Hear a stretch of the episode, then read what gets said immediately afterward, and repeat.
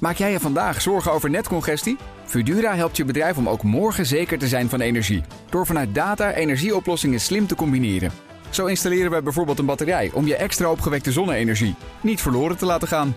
Kun jij onbezorgd verder met vandaag? Kijk op Fudura.nl. Fudura, de verandering voor. BNR Nieuwsradio. The Big Five. Art Rooijakkers. Het is deze week een jaar geleden dat Russische troepen Oekraïne binnenvielen. Onder het mom van een speciale militaire operatie. Een jaar na dato maken we de tussenstand op. Hoe heeft de oorlog zich het afgelopen jaar ontwikkeld? Wat waren de belangrijkste omslagpunten in de strijd? En welke geopolitieke verschuivingen hebben er plaatsgevonden? En wat zijn de mogelijke scenario's voor de toekomst? Daar ga ik deze week over in gesprek met vijf experts. Een BNR's Big Five van één jaar oorlog. Met vandaag Hubert Smeets als gast. Hij is historicus, Oost-Europa-deskundige, NRC-columnist... en oprichter van het journalistieke platform Raam op Rusland. Welkom. En is, ook, en is ook snipverkouden en heeft last ja, van de keel. ik heb, een, ik heb een slechte stem. Dus bijvoorbeeld excuus voor deze dramatisch klinkende toon. Ja, het is inderdaad dramatisch. ja, maar het is minder dramatisch in mijn hoofd dan in mijn stem. Oh ja, maar misschien past het ook dan wel bij het dramatische onderwerp. Moeten we, maar ja, dat, ja. we gaan ons er dapper doorheen proberen te slaan door dit uur. Voordat we het gaan hebben over de belangrijkste kantelpunten in deze oorlog... Uh, wil ik eerst twee dingen van je weten. Allereerst, je bent Oost-Europa-kenner, historicus, Rusland-correspondent. Als iemand deze oorlog dus kon voorspellen, was jij het wel? Of was je ja, verbaasd? En, en toch heb ik het niet voorspeld. Dat er iets zou gaan gebeuren, dat stond voor mij wel vast... Zeker sinds maandag 21 februari vorig jaar. Die speech van Poetin. Toen Poetin vijf kwartier het volk toesprak over Oekraïne en zijn, zijn verbittering, zijn woede, ook de vrije loop liet. En eigenlijk helemaal niet zei wat hij ging doen. Behalve de algemene leuzen, denazificatie en demilitarisering van Oekraïne. Maar zelfs na die avond dacht ik: oké, okay, die oorlog gaat beginnen. Maar die zal zich concentreren op de Donbass. En vermoedelijk, maar dat durfde ik echt niet met uh, de hand in, in het vuur te voorspellen. Vermoedelijk ook met een aanval op de, de corridor naar de Krim. De, de Krim was geannexeerd in 2014. Rusland kon niet over de weg naar de Krim, behalve over die brug die ze gebouwd hadden.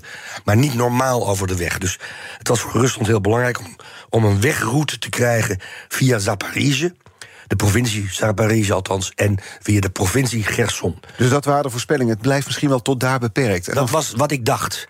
En dat vond ik al erg genoeg. Uh, want mijn vermoeden was, en dat heb ik ook wel opgeschreven voordat de oorlog begon dat de Oekraïners zich niet gewonnen zouden geven zomaar. Dat de Oekraïners zich zouden gaan verzetten. Want mm -hmm. binnen de Oekraïnse samenleving was de afgelopen 30 jaar sinds de onafhankelijkheid in 1991, maar zeker de afgelopen acht jaar sinds de annexatie van de Krim.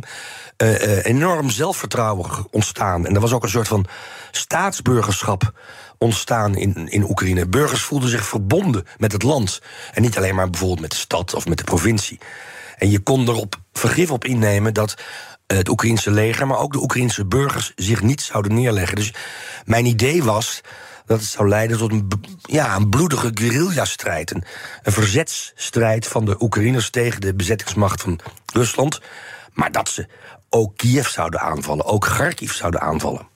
Nee, sorry, dat had ik niet verwacht. Nee. Waren de Russen zelf verbaasd, denk je? Ja, dat denk ik ook. Maar zij waren vooral verbaasd over het feit uh, dat het mislukte. Dat er weerstand was, dat er verzet ja, was. Ja, dat de Oekraïners er niet opwachten met bloemen. Ja, de, de, de, de he, het hele verhaal van, van Rusland is de afgelopen acht jaar opgebouwd, eigenlijk langer. Maar goed, laten we het beginnen. Laten we de oorlog laten beginnen in 2014. Rondom het idee: Oekraïne bestaat niet. Oekraïne is een broedervolk dat zich moet neerleggen bij de grotere lijnen die het grote de, het grote volk der Russen uitzet. Uh, en, en dat is misschien wel het allerbelangrijkste, in Kiev heeft een fascistisch regime via een staatsgreep de macht gegrepen. En als je dat woord fascisme gebruikt in Rusland, dan is de volgende zin altijd dat het volk daartegen is. En dat is het. Dat is het cliché wat sinds de Tweede Wereldoorlog is opgebouwd en nu een enorme omvang heeft gekregen. Dat cliché, een soort van heilige mis is het bijna geworden. Uh, dus de, Poetin dacht, als ik die Oekraïners nou maar die de macht hebben in Kiev fascisten noem, dan zullen de Oekraïners zelf, de gewone burgers, zich wel tot mij wenden. En dat gebeurde niet. Dat is een, een, een, een verkeerde inschatting geweest. Het waren ook geen fascisten trouwens die aan de macht waren in Kiev. Nee. Maar goed, Poetin zei dat. Ja. De tweede vraag die ik je heb, en dan gaan we het hebben over de sleutelmomenten van het afgelopen jaar in de oorlog, is hoe groot de impact van de oorlog op jouw werkende leven is. Veel gevraagd analist, misschien ook wel op je privéleven. Je bent van raam op Rusland, dat heeft record bezoekcijfers, neem ik aan. Ja, klopt. Platform. Ja, klopt. Nou, dat heeft absoluut invloed op mijn eh, privéleven, omdat ik eigenlijk al niks anders meer doe. Ik had een jaar geleden het plan om me weer een beetje te gaan bezighouden met de Nederlandse geschiedenis. Andere hobby van me.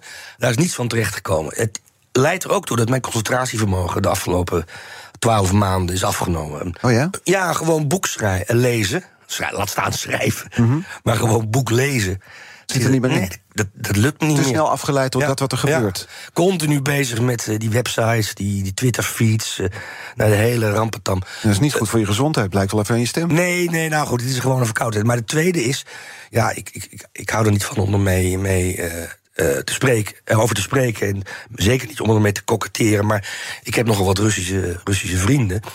En ehm, eh, opgedaan toen ik daar woonde en werkte in, in de Sovjet-Unie 1990, 93. En niet alle vriendschappen zijn overeind gebleven de afgelopen jaar. Vanwege verschillende inzichten over die Ja, oorlog. En, en, dat, en mijn, mijn vriendenkring is natuurlijk, lijkt een beetje op mij. Mhm.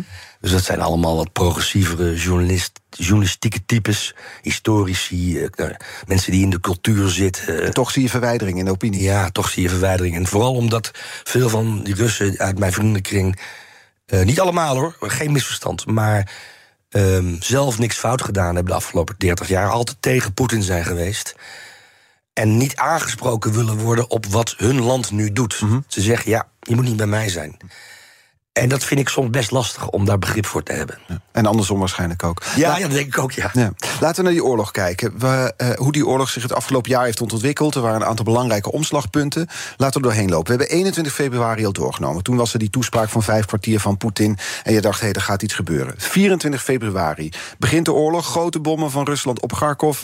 En een aanval op Kiev. Eh, toen was je dus verbaasd. Ja, daar was ik verbaasd over. Eh, ik had dat niet verwacht. Ehm, ik moet eerlijk zeggen, het klinkt wel heel pathetisch... en het is het trouwens ook, dat ik die nacht wakker lag. Dus ik kon- 23 op 24 ja, ik kon februari. de slaap niet vatten. Waarom weet ik niet. Eh, paranormaal, kennelijk begaafd. Alleen die nacht althans. Maar ehm, dit had ik niet verwacht. En zeker niet die aanval op Kiev. Eh, en dat wees erop, in mijn ogen, dat Poetin echt van plan was om binnen een paar dagen, misschien een paar weken, dat land te veroveren, daar een, een collaborateursregime neer te zetten onder leiding van een oligarch die hem goed gezind was, die nu trouwens in Rusland zit, met Twitschuk. En dat hij daarmee dacht het probleem opgelost te hebben en eh, gesplitst ook te hebben. Want hij kon erop vergif op innemen dat het westen van Oekraïne altijd veel nationalistischer dan het centrum en het oosten, dat zich dat dan zo afscheiden. Maar dat maakte hem niet uit, Nee. want dan moest het westen dan maar betalen. Daar was hij op uit. en dat was ook- duidelijk die ochtend. Ja, dat bleek ook begin maart natuurlijk, toen we die mars van die Russische troepen richting Kiev zagen. Die enorme kolonnen vrachtwagens. Ja. Dat, hè? dat, dat werd natuurlijk ook, het was duidelijk dat het, het doel was Kiev. Het doel was Kiev. Maar dat was de tweede verbazing. En de tweede, het tweede onverwachte voor mij althans. Eh, Twintig jaar lang heeft Poetin duidelijk gemaakt, althans geprobeerd duidelijk te maken, dat hij bezig was met de modernisering van de Russische krijgsmacht. Dat er nu echt een ander Russisch leger stond. Eh, en dat dat ook eh, het meest, wat zou ik zeggen, zuivere deel van de Russische samenleving was. Hè. Er is natuurlijk veel corruptie in Rusland, dat ontkent Poetin ook niet. Maar die krijgsmacht die was zuiver op de graad. Dat bleek niet waar te zijn. Want het feit dat die kolonne stilstond op weg naar Kiev had met, met het verzet van de Oekraïners te maken, zeker. Had ook te maken vermoedelijk met het feit dat eh, de corruptie in de Russische krijgsmacht de slagkracht van dat leger enorm had ondermijnd voordat de oorlog überhaupt was begonnen. Op wat voor manier? Hoe moeten we dat zien? Nou, om het heel simpel te zeggen, in Rusland is de formule een beetje zo: als je zakenman bent, dan is een derde van de winst voor de lokale bestuurders Ja. in jouw provincie of stad, een derde van de winst moet naar Kremlin-organisaties, desnoods naar Poetin zelf, en een derde winst van de winst mag je zelf houden. Dus ja, je kan ook en dat zeggen. geldt ook voor het leger dus. Nou, en in, in het leger, denk ik, is dezelfde formule toegepast. Dus zeker een derde van die uh, benzinevoorraden... Uh, die gepland waren voor deze opmars... die zijn waarschijnlijk gestoken in uh, dacia's van hoge militairen... of misschien wel van de minister van Defensie zelf. En dus valt zo'n kolonne dan stil. Simpelweg. Ja, want benzine die gekocht had moeten worden van dat geld... is niet gekocht. Ja, dat is corruptie. Wij denken altijd in hele abstracte termen over corruptie. Maar in concreto zag je dat uh, op, op de grond in, in Oekraïne. Uh, en dat geldt. Uh, dat, daarna zijn er veel meer begrippen, veel meer verhalen losgekomen over die corruptie. En die, die corruptie heeft inderdaad dat leger verzwakt. En is eigenlijk, zou je kunnen zeggen, in strijd geweest met het hele moderniseringsproject dat Poetin in 2000 had aangekondigd, maar niet heeft gerealiseerd, omdat hij omringd wordt door corrupte mensen en zelf ook corrupt is. Maar dat laat onverlet dat het verzet van de Oekraïners natuurlijk de basis is geweest voor dat fiasco. Want die eerste weken zijn uitgedraaid op een fiasco. The Big Five. Art Rojakkers. Met vandaag de gast historicus en Ruslandkenner Hubert Smeet. We hebben het over de sleutelmomenten van het afgelopen jaar oorlog in Oekraïne. We hadden het over die mars op Kiev, die kolonne vrachtwagens. Een ander moment waar wij in het Westen allemaal door geschokt waren... was Bucha, toen duidelijk werd dat de Russen zich daar schuldig maakten... aan plunderingen en vooral ook aan oorlogsmisdaden. Wat zei jou dat destijds? Ik heb geschiedenis gestudeerd... En ik had het gevoel dat ik in een tijdmachine beland was toen ik dat zag. Ik ben er niet geweest, dus het is allemaal kennis van op afstand. Um, in het Russische leger was het eigenlijk altijd vrij normaal om meedogenloos te zijn. Zowel voor de eigen mensen als voor de overwonnenen. Het Sovjetleger heeft Europa grotendeels bevrijd van het fascisme, maar is daar niet zachtzinnig te werk gegaan in Oost-Europa bij de bevrijding en de aanval op Nazi-Duitsland we dachten, sommigen dachten, en ik dacht het eigenlijk ook wel, ja. Uh, dat uh, het Russische leger gemoderniseerd was. En dat het idee dat een mensenleven niet telt. Dat het alleen maar om de staat gaat. En dat de individuele mens ondergeschikt is aan de staat. Dat dat 19e idee bijna, dat Stalinistische idee uit de 20e mhm. eeuw. Dat dat wel voorbij was. En toen kwam bleek, En dat bleek niet voorbij. En Butsja is daar het, het, symbool van geworden. De meedogenloosheid van, het, van de Russische krijgsmacht is gewoon dezelfde, bijna dezelfde als die onder Stalin. Dat riep bij mij als uh, oude geschiedenisstudent een, een raar soort van déjà vu op. Ik dacht, niets veranderd. Dat kan niet waar zijn. Al mijn docenten op de universiteit hebben altijd geleerd dat, je, dat de geschiedenis dat zich niet herhaalt. Mhm. Dat er altijd nieuwe dingen zijn. En ineens had je het gevoel, nee, de geschiedenis herhaalt zich wel. Ja. Ja. We zagen later in die strijd Oekraïne dat, dat Gerson bevrijdt, heroverd en bevrijdt ook Kharkov. Toen werd duidelijk dat de oorlog lang zo zou kunnen gaan duren. Als we nu zeggen in wat voor fase de oorlog zich uh, bevindt. We hoorden Wopke Hoekstra, onze eigen minister van Buitenlandse Zaken, zeggen: de oorlog is nog niet eens halverwege. Uh, is er een inschatting van te maken als deskundige wat, wat de verwachtingen zijn? Ja, ik ben geen militair deskundige. Nee. Dat moet ik altijd erbij zeggen om mezelf een beetje te beschermen. Die disclaimer is gemaakt. Ja, um, ik denk dat we het komende half jaar uh, de balans kunnen gaan opmaken. Er komt vermoedelijk, althans daar wordt uh, op gespeculeerd, een vierde aanval van Rusland op Oekraïne. De eerste drie zijn mislukt. Als de vierde ook mislukt, dan zouden we in de zomer, na de zomer, wel eens een situatie kunnen krijgen, denk ik, waarin er onderhandeld kan worden op een wapenstilstand, over een wapenstilstand. En niet onderhandelingen zoals Rusland die wil, mhm. maar onderhandelen zo onderhandelingen zoals ook Oekraïne die wil. Dus niet gebaseerd op capitulatie van de regering Kiev, maar op basis van gelijkwaardigheid. Dus dat wat je veel hoort de komende maanden worden cruciaal. Dat denk ik ook. Ja, ja. Hoe staat Poetin zelf in de strijd eigenlijk? Zijn er signalen van hoe het met hem, uh, hoe hij er naar kijkt? Nou.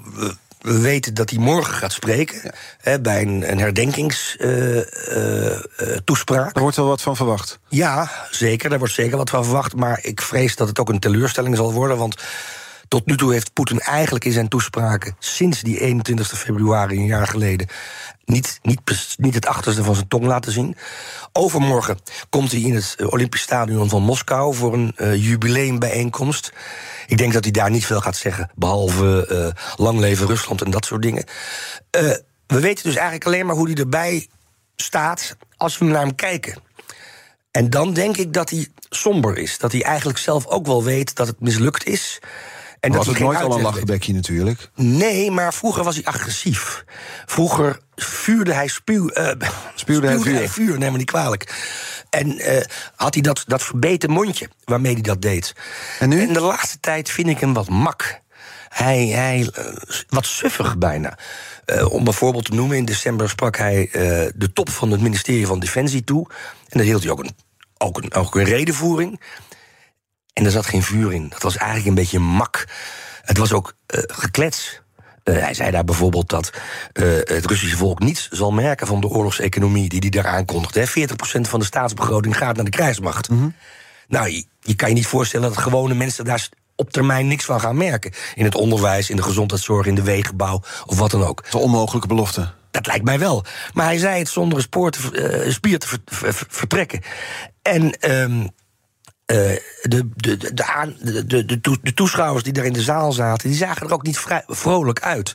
Die zaten ook een beetje naar, naar de punten van hun schoenen te kijken. Alsof ze eigenlijk niet wisten hoe ze zich moesten Ja, gedragen. maar niemand durft hem tegen te spreken natuurlijk. Nee, dat is wel afgeleerd inmiddels. Ja, en het is ook een soort van maffiasysteem geworden. Hè. Dus het tegenspreken van de president eh, is, is een gevaarlijke bezigheid. Het aantal mensen dat uit een raam gevallen is het afgelopen jaar... Heeft, is ver boven de tien uitgekomen. Dat zijn... Ja, dat zijn zijn mensen die hem wel eens te- de- tegen durven te spreken. ja, was ook, ook intern. Hè, want laatst is er weer een belangrijke hoogambtenaar van het ministerie van Defensie uit een raam gevallen. Wat ze gedaan heeft, we weten het niet. Nee. Maar kennelijk is er iets gebeurd in haar omgeving die het noods- noodzakelijk maakt om haar te liquideren. Hoe gaat het met eh, de Russische bevolking na één jaar oorlog? Want je zei net, Poetin heeft ze beloofd... nou, je gaat niks merken van de oorlogseconomie. We hebben natuurlijk, volgens mij zit inmiddels aan het tiende sanctiepakket... Ja, die vanuit het in Europa, Westen. ja. Eh, wat merkt de bevolking daarvan in Rusland? Nou, in grote steden nog relatief weinig. Behalve dan dat de, ja, de supermarkten wat leger zijn... en dat, vooral dat het aanbod wat beperkter is. Maar je woont inmiddels wel in een land dat geïsoleerd is van de rest Ja, van de dus wereld. dat is heel knap. Eh, ja, maar dat ehm, eh, maakt op dit moment nog niet heel veel indruk. Eh, dat is de gemiddelde Rus gewend. Hè? De, Om geïsoleerd te zijn van de rest van de wereld. eh, onder het communisme was, de, was, was Rusland ook geïsoleerd. Eh, Rusland heeft bijna altijd de afgelopen honderd jaar onder sancties moeten leven. Dus het raakt alleen de hoger opgeleide bevolking... die sowieso wilde reizen. Ja, en die vertrekt dan ook. En dat kan op termijn de, de gewone burger wel raken. Maar we moeten niet alleen kijken naar Petersburg en Moskou, hoewel dat wel de belangrijkste steden zijn. Eh, het raakt de bevolking in de arme gebieden, waar de soldaten vandaan komen, natuurlijk wel. Daar komen de lijkzakken terug met de trein of met vliegtuigen. Daar zijn de massagraven ingericht om eh, de zonen eh, een laatste eer te bewijzen. En daar is geen opstand. Nee, omdat niet wat wij horen hier in het Nee, Westen. er, nee, er is wel eens wat protest. Eh, er wordt wel eens een, in, bijvoorbeeld in de Caucasus, een recruteringsofficier van het leger in elkaar geslagen. Maar echt breed, breed protest is er niet. En dat komt eigenlijk om een hele simpele reden. Poetin heeft in Rusland de afgelopen twintig jaar de politiek afgeschaft. Er zijn geen maatschappelijke organisaties meer waar je je toe kan wenden als burger. Er zijn geen clubs, geen verenigingen die zich, die zich vrijelijk kunnen ontwikkelen. Er is eigenlijk alleen maar de staat bovenaan de piramide en de gewone individuele burger helemaal onderaan. En daartussen is niks, lege ruimte. Dus je moet van ongelooflijk goede huizen komen in Rusland om te protesteren, om dat te durven. Want als je het doet, dan kun je net als Navalny eindigen in een isolatiecel ergens. Ja. Diep in het gevangeniswezen. Ja, en je weet niet of je daar ooit nog levend uitkomt. Dit brengt ons bij de kettingvraag. Onze gasten stellen elkaar kettingvragen. In de vorige aflevering bij mijn collega Diana Matroos was eh, Jan-Peter Balken, onze oud-premier te gast. Was Big Five van het kapitalisme. Eh, hij had deze vraag voor jou. Als je het hebt over de oorlog, dan kunnen we natuurlijk praten over de militaire vraagstukken, de capaciteiten, eh, het leger, de geopolitieke ontwikkelingen. Maar wat mij nu vooral bezighoudt, is het vraagstuk van mensen. De weerbaarheid van mensen. Ik denk dat Poetin zich totaal verkeken heeft op de resilience, de weerbaarheid van mensen in Oekraïne. Een trots volk dat zich niet aantrekt van die machtsdrang van Poetin. En wat mij nu zo bezighoudt, wat gebeurt met mensen in, eh, in Rusland? Wat gebeurt daar? Hoe lang blijft men dit accepteren? Of heeft men verkeerde informatie? Wat zijn hoopgevende ontwikkelingen voor mensen daar? Want men ziet natuurlijk wel, jongeren worden weggestuurd naar het front en, eh, en komen niet meer terug. Dus ik zou graag van u bij Smees iets meer horen over hoe hij het lot van mensen in Rusland ziet. Op wat langere termijn. Het lot van de mensen in Rusland op de wat langere termijn. Oh, eh, mm, dat ziet er niet heel florisant uit. Eh, de, de reden waarom er zo weinig weerbaarheid is, zoals Jan-Peter Balken het formuleerde, terecht, heel goed woord, is dat ehm, de, eh, de Russische bevolking heeft geleerd om weg te kijken. Als je de andere kant op kijkt, dan zie je niet wat er in je rug gebeurt. Uh, dat leer je door schade en schande. Dat leer je door schade en schande. Je kijkt ook niet meer naar de televisie. Je kijkt niet naar die talkshows. Je kijkt naar de gezellige films, naar de spelletjesprogramma's en naar het weerbericht, uiteraard. Maar je kijkt niet uh, naar, naar, uh, naar die, uh, die sneeuwshows, schuimbekkende propagandisten van het regime. Want daar word je alleen maar somber van. Op langere termijn is dat natuurlijk niet vol te houden. Dus op langere termijn denk ik dat er vanuit de bevolking best wat protest zich kan gaan ontwikkelen. Um, rondom met name economische vraagstukken en rondom de vraagstukken van, um, van leven en dood. Als de lijkzakken niet alleen in, Caucas, in de Caucasus of in achter in Siberië binnenkomen, mm -hmm. en dat zijn er honderden per dag hè, uh, inmiddels. Uh, maar ook in Petersburg, ook in Moskou, in Kazan.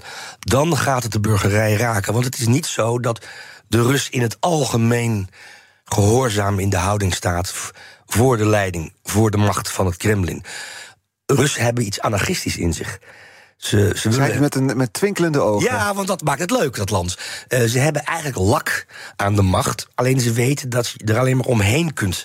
En dat je niet mee geconfronteerd kunt Je gaat worden. niet de confrontatie aan, maar je gaat er omheen. Je gaat er omheen. En als dat niet meer kan, als de Russen het gevoel hebben dat ze alleen nog maar de confrontatie kunnen aangaan, dan kan het interessant worden in Rusland. Maar ik zie dat niet snel gebeuren, eerlijk gezegd. Alle opiniepeilingen wijzen op een zeer meer dan solide steun voor deze oorlog tegen Oekraïne. Morgen is Jans Willems de gast van de militaire geheime dienst MIVD. Abonneer je op onze podcast via je favoriete podcastkanaal... om geen aflevering te missen van de Big Five. En zometeen praat ik verder met historicus en Ruslandkenner Hubert Smeets... over de oorlog in Oekraïne. Blijf luisteren. Maak jij je vandaag zorgen over netcongestie? Fudura helpt je bedrijf om ook morgen zeker te zijn van energie. Door vanuit data energieoplossingen slim te combineren. Zo installeren we bijvoorbeeld een batterij om je extra opgewekte zonne-energie niet verloren te laten gaan. Kun jij onbezorgd verder met vandaag? Kijk op Fudura.nl. Fudura, de verandering voor. 50.000 bedrijven moeten rapporteren over duurzaamheid. Een nachtmerrie zonder software. En de beste CSRD-software komt uit Nederland. Wij maken nu startklaar in drie maanden. Demo en offerte op www.mastersustainability.today.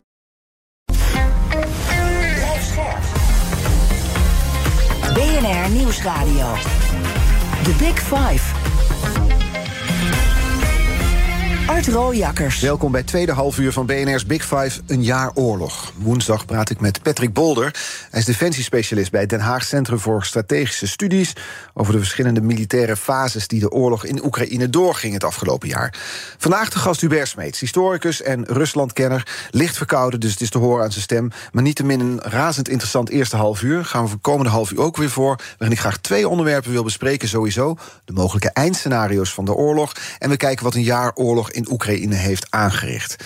Als we onze blik op Oekraïne richten, als we daarmee beginnen. In welke fase is Oekraïne na één jaar oorlog militair gezien aanbeland? Dat Oekraïne niet meer zich hoeft zorgen te maken over een totale nederlaag. Mm -hmm. Dat de kans op een capitulatie van de regering in Kiev echt heel gering is geworden. Oekraïne heeft ook successen geboekt. Ze hebben ten oosten van Kharkiv in het najaar een gebied veroverd ter, gro grootte van een vijfde van Nederland. En dan heb je het over een serieus stuk grondgebied. Ze hebben daarna de stad Gerson heroverd, bevrijd. Uh, dat is ook symbolisch gezien een heel belangrijk moment geweest. Dus het zelfvertrouwen in Oekraïne is heel groot. En het verlangen in Oekraïne om door te vechten is ook heel groot. Zelfs in het oosten van Oekraïne en in het zuiden van Oekraïne, waar de Russisch sprekende Oekraïners wonen, waar de oorlog daadwerkelijk gevoerd wordt, dus niet op veilige afstand, maar aan het front, is een meerderheid van de bevolking voor doorvechten tegen bijna elke prijs. Doorvechten op dit moment betekent volgens mij wel, wat je hoort van de analisten, afwachten wat dat Russische offensief gaat brengen. Ja, en omdat ook de Russische krijgsmacht nog niet beschikt over die Leopard tanks of die Abrams tanks. De krijgsmacht, ja. Wat zei ik dan? De Russische. Oh, neem niet kwalijk. ja, nee. Uh, maar omdat de Oekraïners op wachten ook als het aan hen ligt, op F-16's. En andere Ehm, aan andere serieuze gevechtsvliegtuigen. Dus het initiatief ligt nu bij de Russen. Daar Ja. moet op gewacht worden wat het antwoord Ja. vanuit Oekraïne daarop zal zijn. Ja, en in, de verdediging, in de verdedigende positie heb je altijd wat minder nodig om stand te houden dan wanneer je aanvalt. Bovendien denk ik dat de Oekraïnse legerleiding erg graag wil weten of de recrutering van soldaten en ook de opleiding van die soldaten de afgelopen maanden of dat iets heeft opgeleverd. Tot nu toe zijn die gemobiliseerde soldaten gebruikt als kanonnenvoer, als gehakt, zoals het in het Russisch zelf heet. Ehm, maar dat moet blijken of dat nog steeds zo is. Dus ehm, ik verwacht dat de, de, de stemming in Oekraïne op dit moment heel erg upbeat is. En dat zie je in alle peilingen. Dan kan je zeggen, ja, opiniepeilingen zijn in het midden van de oorlog niet zo ontzettend betrouwbaar. Maar als je kijkt naar eh, de ontwikkeling van die peilingen, dan zie je heel veel optimisme in Oekraïne over de afloop. Dat is militair gezien. Hoe staat Oekraïne er politiek gezien voor na een jaar oorlog? Eh, politiek gezien is het eigenlijk nog wonderbaarlijker. Oekraïne is een land wat heel corrupt was en is. Eh, En is dat dan corruptie zoals we in het eerste Nee. half uur bespraken in. Rusland? Een derde Nee. van de benzine wordt afgekapt? Nee, eh, dat, is, dat is wel grappig, maar dat is eigenlijk een heel programma. Eh, De Oekraïnse corruptie is gedecentraliseerd. Oh. En dus in Rusland is alles gecentraliseerd. Alles gaat uiteindelijk in die piramide naar Ja. boven, naar het Kremlin. En Oekraïne, maar Oekraïne is een gedecentraliseerd land met heel veel verschillende bestuursculturen ook in dat hele, in, in, in- op het hele territorium van Oekraïne. Dus hoe werkt corruptie in zo'n systeem? Nou, dan, dan betaal je de lokale burgemeester. Of je moet de lokale eh, gouverneur iets toeschuiven. Eh, daar heb je ook verschillende oligarchen die met elkaar concurreren. Dus je zou kunnen zeggen, daar waar Rusland een hiërarchisch eh, systeem heeft, he, ook corruptiesysteem, is het systeem in Oekraïne meer competitief. Je kan een beetje kiezen als burger Bij wie je- bij wie je corruptiegeld kwijt moet. Eh, en dat is in Rusland niet zo. En dat, nou, dat is wel een belangrijk verschil. Want speelt Oekraïne dat militair gezien parten zoals het Rusland Nee, juist militair? niet. Nee. Nee, die decentralisatie die in de cultuur zit van Oekraïne... heeft Oekraïne juist ontzettend veel opgeleverd het eerste jaar van de oorlog. Op wat voor manier? In Rusland worden de eh, kolonels en de majors en de luitenants... eh, worden, eh, worden geacht de opdrachten van boven uit te voeren. Punt. In Oekraïne is, is, is het leger zo opgebouwd... dat de commandanten ter velde die krijgen een strategische opdracht. Dit en dit moet bereikt worden. Dat en dat moeten jullie zien tegen te houden. Maar hoe ze dat doen, met welke middelen... dat is aan de commandanten ter plekke. Je zou kunnen zeggen, een uiting van die wat meer decentrale democratische cultuur van Oekraïne. En dat heeft in het eerste jaar van de oorlog enorm veel opgeleverd. Want de centrale legerleiding in Kiev geeft algemene richtlijnen, geeft algemene commando's. Maar op plaatselijk niveau wordt gekeken hoe we dat het beste kunnen doen. En dat heeft heel veel succes opgeleverd. Daar waar in Rusland die centralistische top-down cultuur juist tot heel veel nederlagen heeft geleden. Ja. Politiek gezien eh, zien we Zelensky de Europese Unie vaak toespreken. Bespelen zou je ook wel kunnen zeggen. Hè. Er worden toespraken gehouden. Er wordt gevraagd om wapensysteem, om tanks, om F-16's. Ook om toetreding van de EU. En dan denk ik altijd aan Mark Rutte met ons referendum. Hij heeft hem wel lekker te pakken nu, toch? Ja, dat kan je wel zeggen. Eh, maar Mark Rutte doet nu boete, elke dag weer. Nou, recent ook door in, naar Kiev te gaan. Ja, dat hebben we nog, hè, vorige week. En, eh, ja, en, en zijn vriend, ehm, eh, Volodymyr, ehm, alle steun toe te zeggen die hij nodig heeft. Het, het knappe van Oekraïne, ja, misschien dat ik nu iets te optimistisch word hoor. Maar het knappe van Oekraïne is dat tijdens de oorlog de verbouwing doorgaat. de Uiteraard. verbouwing van het... Van, van Oekraïne zelf. En daar worden, daar worden mensen ontslagen, er worden ministers overgeplaatst wegens corruptie. Op het ministerie van Defensie bijvoorbeeld. Of op het ministerie van Binnenlandse Zaken, dat in Oekraïne ook een militaire, een paramilitaire functie heeft. Ehm, dat doet de Oekraïnse regering natuurlijk niet alleen maar omdat ze die corruptie willen bestrijden. Dat doet- de Oekraïnse regering ook omdat ze lid willen worden van de Europese Unie. Dus die, dat kandidaat lidmaatschap en de druk vanuit Brussel om door te gaan met hervormingen werkt in Oekraïne en is ook de worst die wij Oekraïne voorhouden. Maar het feit dat tijdens de oorlog de verbouwing doorgaat, is toch wel heel bijzonder. Dat zie je niet vaak volgens mij in de, in de wereldgeschiedenis. Nee, dus kan Oekraïne, zoals het hoopt, binnen twee jaar Euro- Europese Unie lid Nee, worden? Dat, dat denk ik niet, maar Te hoopvol. dat is te hoopvol. Maar het feit dat ze het serieus nemen, die eisen vanuit Brussel, geeft aan hoe graag ze het willen. En dat is ook begrijpelijk, want een weg terug naar de moederschoot van Moskou, uitgesloten. Ja. Dus dat, het zal op de een of andere manier toch die beweging naar het westen vol moeten blijven houden. Absoluut. En zullen dus ook blijven moeten voldoen aan de eisen die het Westen stelt. Niet alleen aan de militairen van de NAVO, maar ook aan de rechtsstatelijke, economische eisen van de Europese Unie. Betekent ook dat de steun vanuit het Westen naar Oekraïne zal moeten blijven bestaan. Ook in het komende jaar, misschien wel het jaar daarna. Zo is het. Is die er ook, denk je nog, over een, over een poos? Mm, ik weet het niet. Want je hoort het verhaal nu steeds vaker verteld worden vanuit de Europese Unie. We steunen niet Oekraïne. Nee, dit is eigenlijk onze eigen strijd. Ja, dat klopt. Dat laatste vind ik ook. Maar hoe lang dat volhoudt, uh, hoe lang wij het volhouden om solidair te zijn in Europa met Oekraïne, durf ik niet te zeggen. Het enige wat we weten is dat deze zomer, dus dat is bijna drie kwart jaar geleden al, gewaarschuwd werd voor Oekraïne-vermoeidheid. Mhm, mhm, en mhm. Zelensky moest haast maken, want anders zouden wij in Nederland misschien wel eens er genoeg van hebben. Dat is niet gebeurd. Uh, dus de, uh, de solidariteit van Europa met Oekraïne is, vind ik, opmerkelijk groot gebleven. En ja, dat komt misschien ook wel omdat intuïtief heel veel Europeanen voelen dat zij een oorlog voeren die ook met ons te maken heeft. Laat ik het heel ordinair en misschien demagogisch zeggen. Als Rusland deze oorlog wint, bepaalt het gasbedrijf Gazprom over een jaar onze gasprijs. Die moet je uitleggen. Gazprom is een staatsbedrijf uh, van Rusland dat heel graag de markt in Europa van A tot Z wil beheersen. Dus niet alleen maar het gas wil oppompen, maar het ook wil doorvoeren en daar geld voor wil krijgen. En uiteindelijk ook in plaats van Vattenval, Essent of Eneco hier het gas wil aanleveren in de huishoudens. een totale top-down structuur, net als de Russische samenleving is georganiseerd consequentie daarvan is dat Gazprom een enorme invloed krijgt op de Europese energiemarkt. En uiteindelijk kan zeggen van ja, jullie willen eieren bakken. En wij bepalen hoeveel dat gaat kosten. dat is het uiteindelijke resultaat van de doelstelling van Gazprom. En als Rusland deze oorlog wint, krijgen zij een zetje in de rug. Om die markt te controleren? Om die markt te gaan beheersen en te controleren. En dan moeten wij betalen voor het herstel van Nord Stream 1 en 2.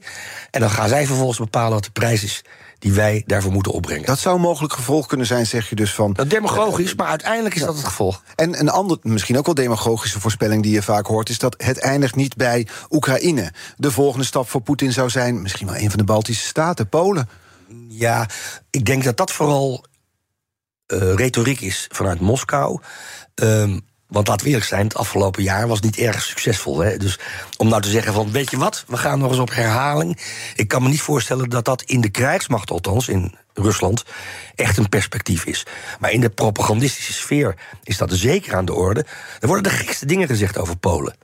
Uh, de Medvedev, de voormalige president, en toch wel een belangrijke man ook binnen de Nationale Veiligheidsraad van Rusland, vicevoorzitter van het orgaan, die heeft een keer geschreven op zijn uh, Telegram-kanaal. Als die Polen nou eigenlijk eens een keer de Amerikanen eruit schoppen, dan kunnen we straks samen broederlijk genieten van Tchaikovsky en Chopin. Oh. Dat is het denken in Moskou bij Medvedev. Ik denk dat de militairen niet zo denken hoor, maar in de politieke uh, hogere regionen van Moskou wordt echt gedacht: we moeten het Russische Rijk uit de 19e eeuw het Sovjetrijk van Stalin uit 1945 moeten we zoveel mogelijk zien te herstellen. Daar hoort zeker Belarus bij. En, het en Kazachstan misschien ook wel. Dus die landen hebben zeker ook reden om benauwd te zijn voor een eventuele Russische overwinning in Oekraïne. Want dan kunnen zij ook aan de beurt zijn, zeker Belarus. Ja, en dat betekent dus dat. Uh, want het, het klinkt soms ook als ko koortsdromen, als je het zo omschrijft, die, die retoriek. Maar het is serieus. Het zijn serieuze nou, gedachten. Dat is, dat, is, dat is heel moeilijk te beantwoorden, die vraag. Kijk, deze oorlog heeft politieke motieven. Er zijn economische motieven. Uh, er zijn uiteraard geopolitieke motieven rondom de NAVO en de rol van de Verenigde Staten in Europa.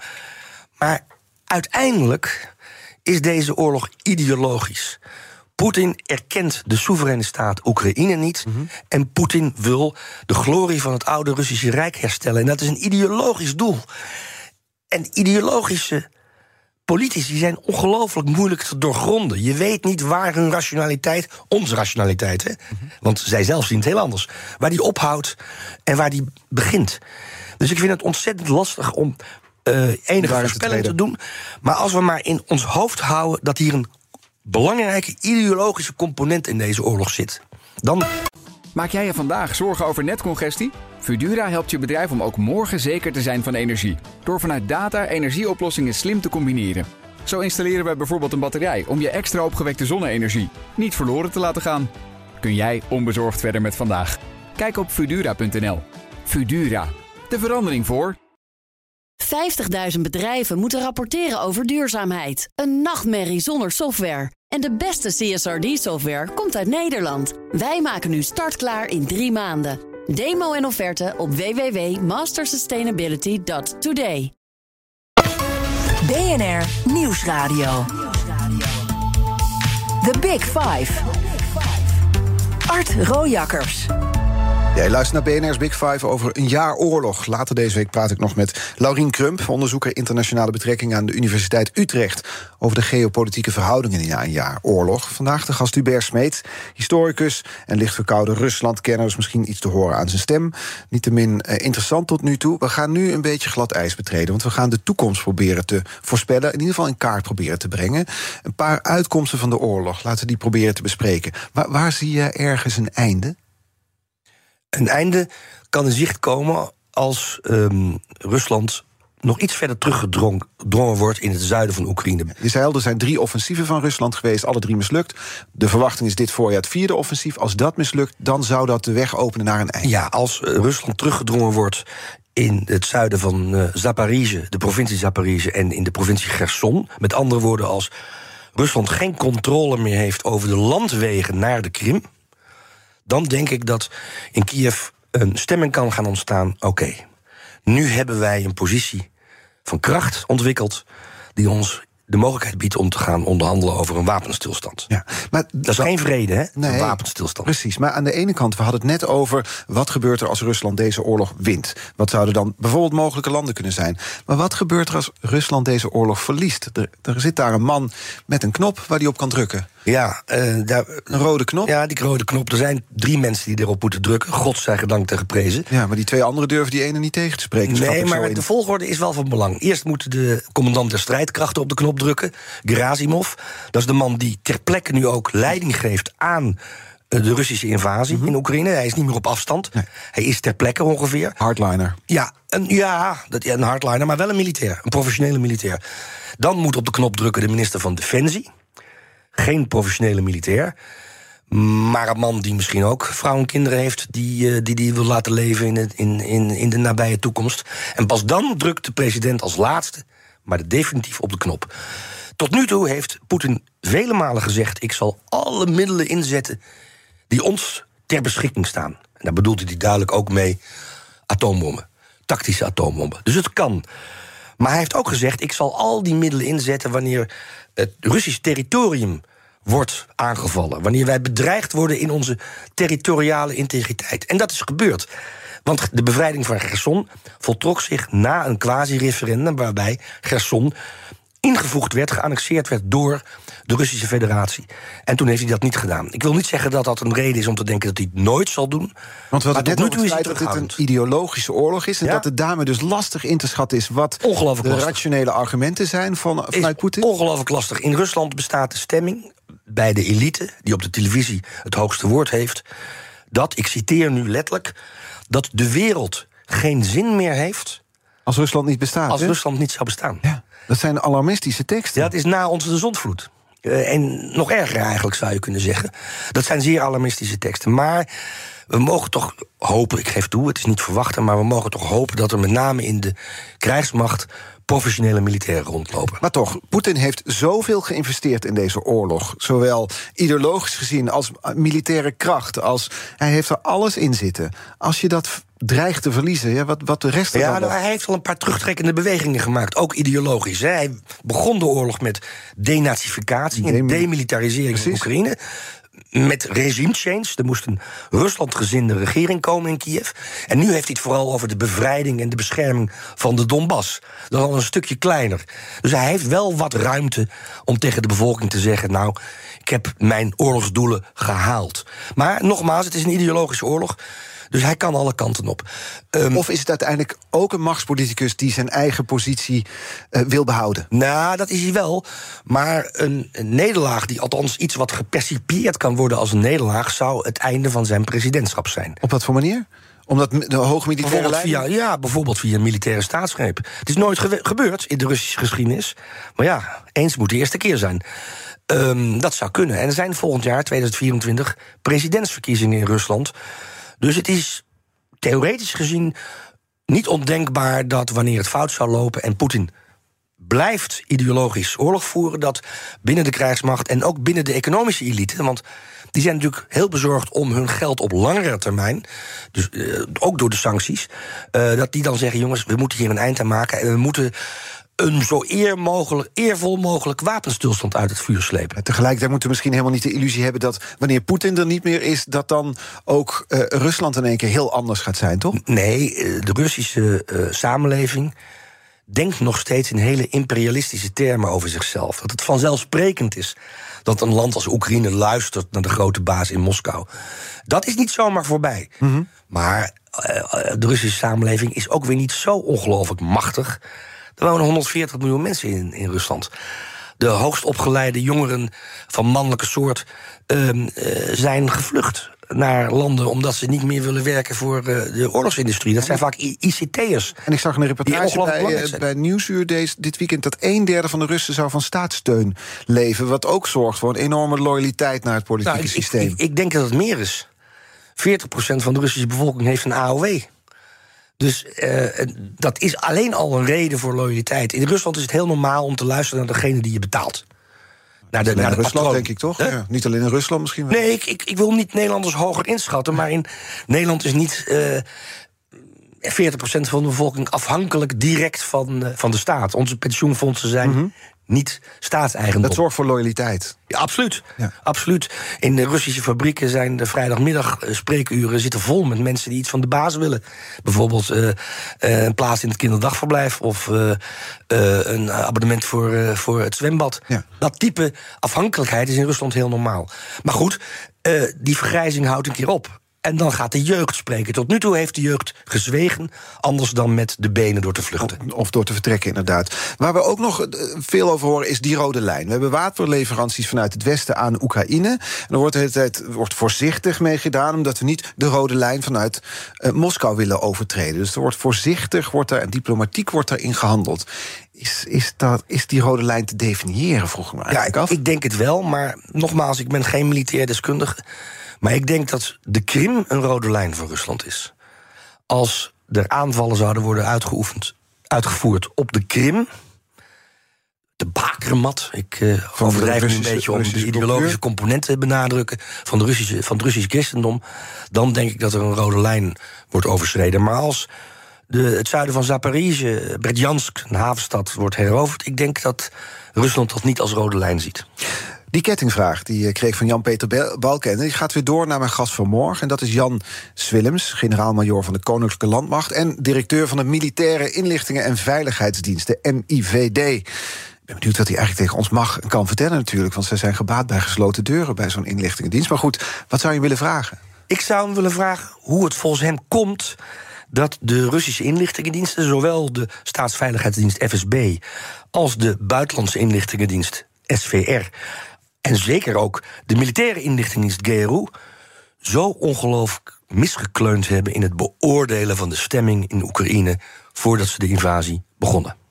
We gaan het er morgen voorleggen. Dus Jans Willems, generaal-majoor van de Landmacht... en directeur van de Militaire Inlichtingendienst. Hij is morgen de gast. Later deze week ook nog onze eigen Bernard Hammelburg... die je goed kent hier van BNR natuurlijk. Die is uh, op vrijdag volgens mij de gast. Dank, Hubert Smeets, voor de komst dit uur. Succes met de stem. Die steeds beter ging leren dat uh, afgelopen uur trouwens. De afleveringen van BNR's Big Five zijn natuurlijk terug te luisteren. Je kunt je abonneren op onze podcast via onze app. Of dat kan ook in je favoriete podcastkanaal. Hoef je geen aflevering te missen. En nu op deze zender is Iwan Verrips met BNR breekt met die stelling of het nou fatsoenlijk is om politici op te wachten met fakkels of niet. Ik ben benieuwd of er ook maar iemand is die daar vindt dat dat een heel goed idee is. We gaan luisteren naar BNR Breek. Tot morgen. Maak jij je vandaag zorgen over netcongestie? Fudura helpt je bedrijf om ook morgen zeker te zijn van energie. Door vanuit data energieoplossingen slim te combineren. Zo installeren we bijvoorbeeld een batterij om je extra opgewekte zonne-energie niet verloren te laten gaan. Kun jij onbezorgd verder met vandaag? Kijk op Fudura.nl. Fudura, de verandering voor.